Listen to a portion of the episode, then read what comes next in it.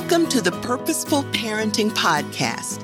I'm Harriett Rowe, wife and mother of four adult children, three girls and one boy, all graduates of the United States Military Academy at West Point. Grab a cup of tea or coffee, get cozy, and take in your weekly dose of purposeful parenting. Here we go.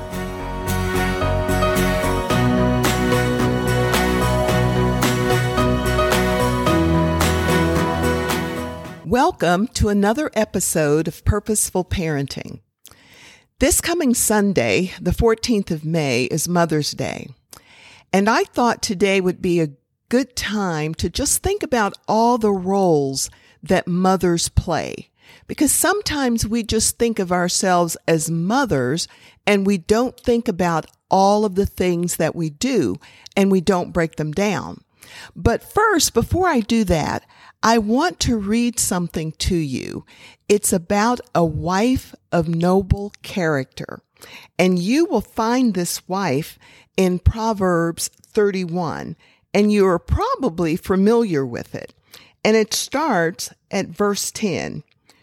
Who can find a virtuous and capable wife? She is more precious than rubies. Her husband can trust her, and she will greatly rich his life. She brings him good, not harm, all the days of her life. She finds wool and flax and busily spins it. She is like a merchant's ship, bringing her food from afar. She gets up before dawn to prepare breakfast for her household and plan the day's work for her servant girls. She goes to inspect a field and buys it, and with her earnings she plants a vineyard. She is energetic and strong, a hard worker. She makes sure her dealings are profitable. Her lamp burns late into the night. Her hands are busy spinning thread, her fingers twisting fiber. She extends a helping hand to the poor and opens her arms to the needy. She has no fear of winter for her household, for everyone has warm clothes. She makes her own bedspreads. She dresses in fine linen and purple gowns. Her husband is well known at the city gates, where he sits with the other civic leaders. She makes belted linen garments and sashes to sell to the merchants. She is clothed with strength and dignity, and she laughs without fear of the future. When she speaks, her words are wise, and she gives instructions with kindness. She carefully watches everything in her household and suffers nothing from laziness. Her children stand and bless her. Her husband praises her. There are many virtuous and capable women in the world, but you surpass them all. Charm is deceptive and beauty does not last. But a woman who fears the Lord will be greatly praised. Reward her for all she has done. Let her deeds publicly declare her praise. Now, I don't know about you, but reading that and every time I read it or listen to it, it really tires me out. And I think, man, why doesn't she ever sit down and rest sometimes? Well, as we saw, she stays up late at night and does the things that she needs to do. And then another part that catches my attention is that she has servant girls, but she gets up early in the morning so she can provide and, and set out what they need to do. Anyway, the more I thought about it, the more I thought, you know what? There is no way I could ever, ever live up to 31 Proverbs woman. But then I stopped and I thought, you know what? As a mother who is taking care of a household, a mother and a wife, hey, you're doing the same thing. So let's break some of those things down and take a look at some of the things that you do that you may not have really thought about. You know, when you're doing them, you're doing them, but you don't consider them individually.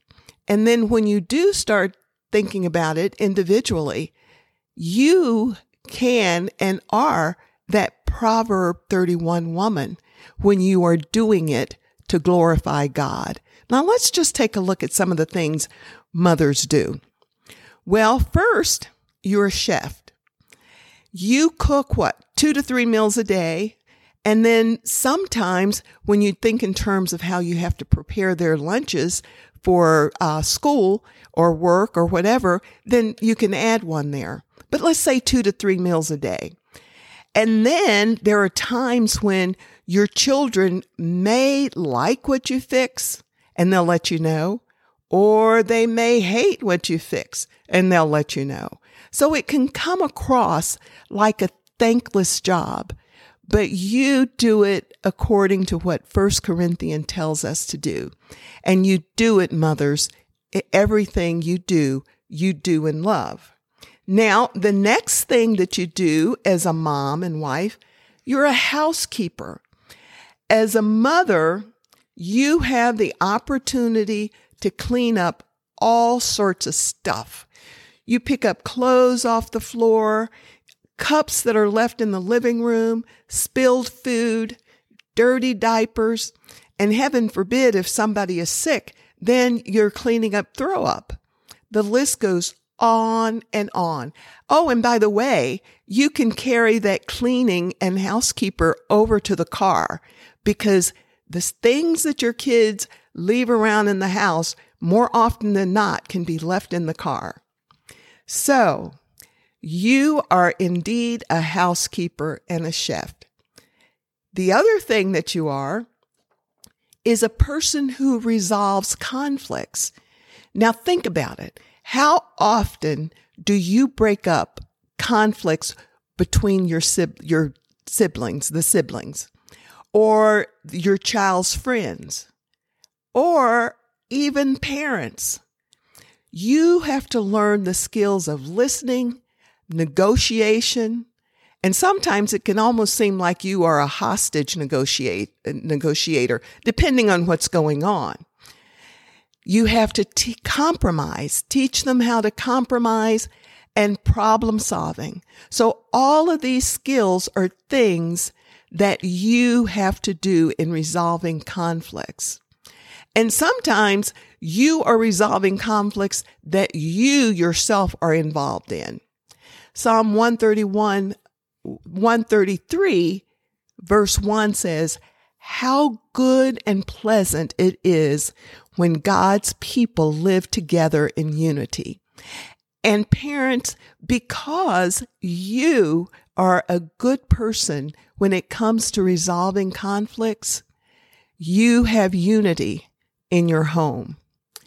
Okay, another thing that you have to do is event planning.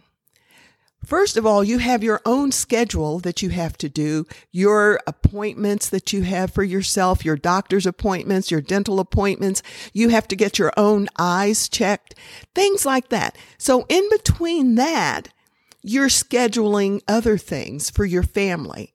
You're doing play dates. You're setting up doctor's appointments for your children. And yes, moms, sometimes you're setting those up for your husband.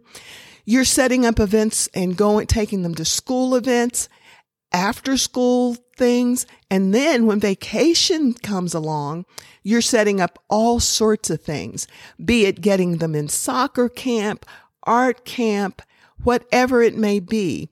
Mom, you are the event player. And there are so many activities that you schedule. And one of the main things you do that's scattered throughout all of this is you are a teacher. Now, some of you mothers are out homeschooling or in homeschooling, I should say, and you may have one child, two children, or you may even have more, but you're still teaching them. You're homeschooling. But even if you're not homeschooling, parents, whether you believe it or not, you are teaching your children all, absolutely everything when you stop to think about it. You're teaching them cooking. You're teaching them math. You, when they're very young, you hold their hand. You're teaching them how to walk as when they're toddlers. You read to them, teaching them how to read. So many things we could go on and on and on about. And let's not forget that you're teaching your child relationship building and problem solving. And yes, as they get older, you're teaching dating skills.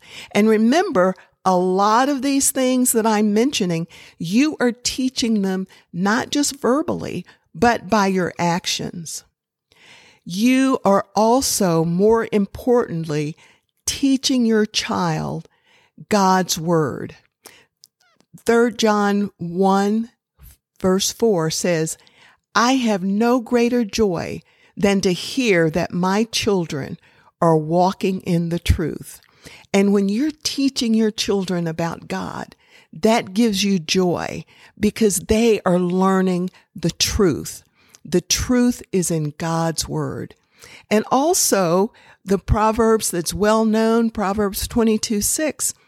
Train up a child in the way he should go, and when he is old, he will not depart from it. You moms have your hands full. You are doing so many things. And sometimes it's taken for granted. And sometimes we even take it for granted. We don't realize we're doing these things because you're almost doing it automatically because it just is something that has to be done. And as a mother, you do it. How about being a chauffeur?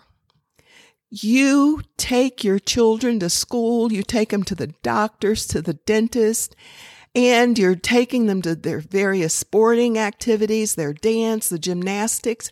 And oh, by the way, if there's a conflict and you have two children, then here comes this planning person again, where you have to plan out what friend you can contact to get them to take another child somewhere.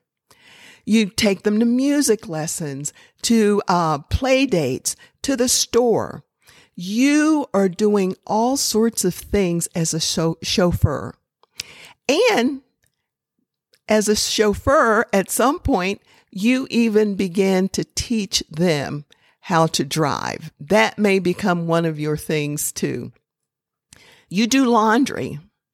They get stains in their clothes. You have to take the stains out. You keep the, um, have to keep the colors bright. You have to iron them. Well, some of you may iron, some may not. I know for myself, I try to get things that I don't have to iron. And if I leave something in the dryer too long, I sort of spritz it and throw it back and take it out real quick so I don't have to iron it. Anyway, moms, laundry. That's another thing.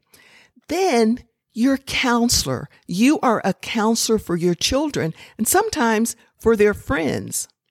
Okay. Some, if a child comes to you and they have failed a test or they're heartbroken because a friend didn't want to sit with them at lunch, you have to comfort them and talk them through it. And you have to do it in such a way so that they are learning from it so that they can see the fruits of the spirit in the things that you are teaching them. They can see love, joy, peace, patience, kindness, goodness, faithfulness, gentleness, and above all, self control.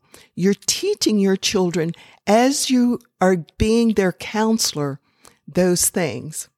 Then you are a finance manager. As you go to the store, your children are watching you and they're watching the, as you look to see how much something costs and decide what the budget is. You're teaching your children how to shop. You're teaching them how to manage their money. You're teaching them how to tithe, how to give back to God. You're teaching them how to save.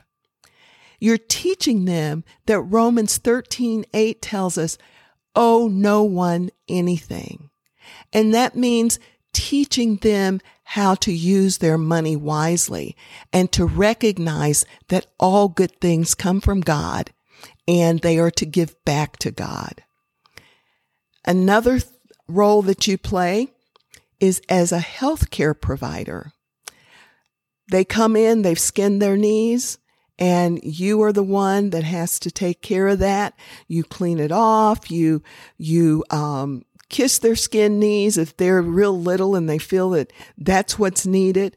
You, um, check them in the middle of the night if they have a fever. You cook them chicken noodle soup and make sure they're getting enough wa- uh, enough liquids and especially water. So you are doctoring and doctoring sometimes you do it more than a regular doctor because you learn when to take your child to the uh, doctor and when not to. My children used to tease me and sometimes they still do because as a nurse, sometimes I was able to, well, actually, uh, more often than not, they would come to me and if they would say something, I could, you know, I'm assessing them as they're walking towards me and they'll say, I, my arm hurts if I move it like this. Well, I would tell them, well, don't move it like that then. And of course they'd say, but you're a nurse. What am I supposed to do? So I say that to say, you know your child and you know how to take care of your child and you know when to get them to the doctor. And once again, more often than not, you do more doctoring for your child than the pediatrician does. Okay. You are also, mom, an activities director. When children are bored, who comes up with the ideas of what to do? You do. You encourage them to go out to play. You teach them um, nursery rhymes and games. You play board games with them. You teach your children um, how to manage their time productively and effectively as you are being an activities director. So, moms, in short, you are a world changer. Sometimes I think we are underrated as mothers. But think about it. Society is a mere 20 years from anarchy or continued civilization.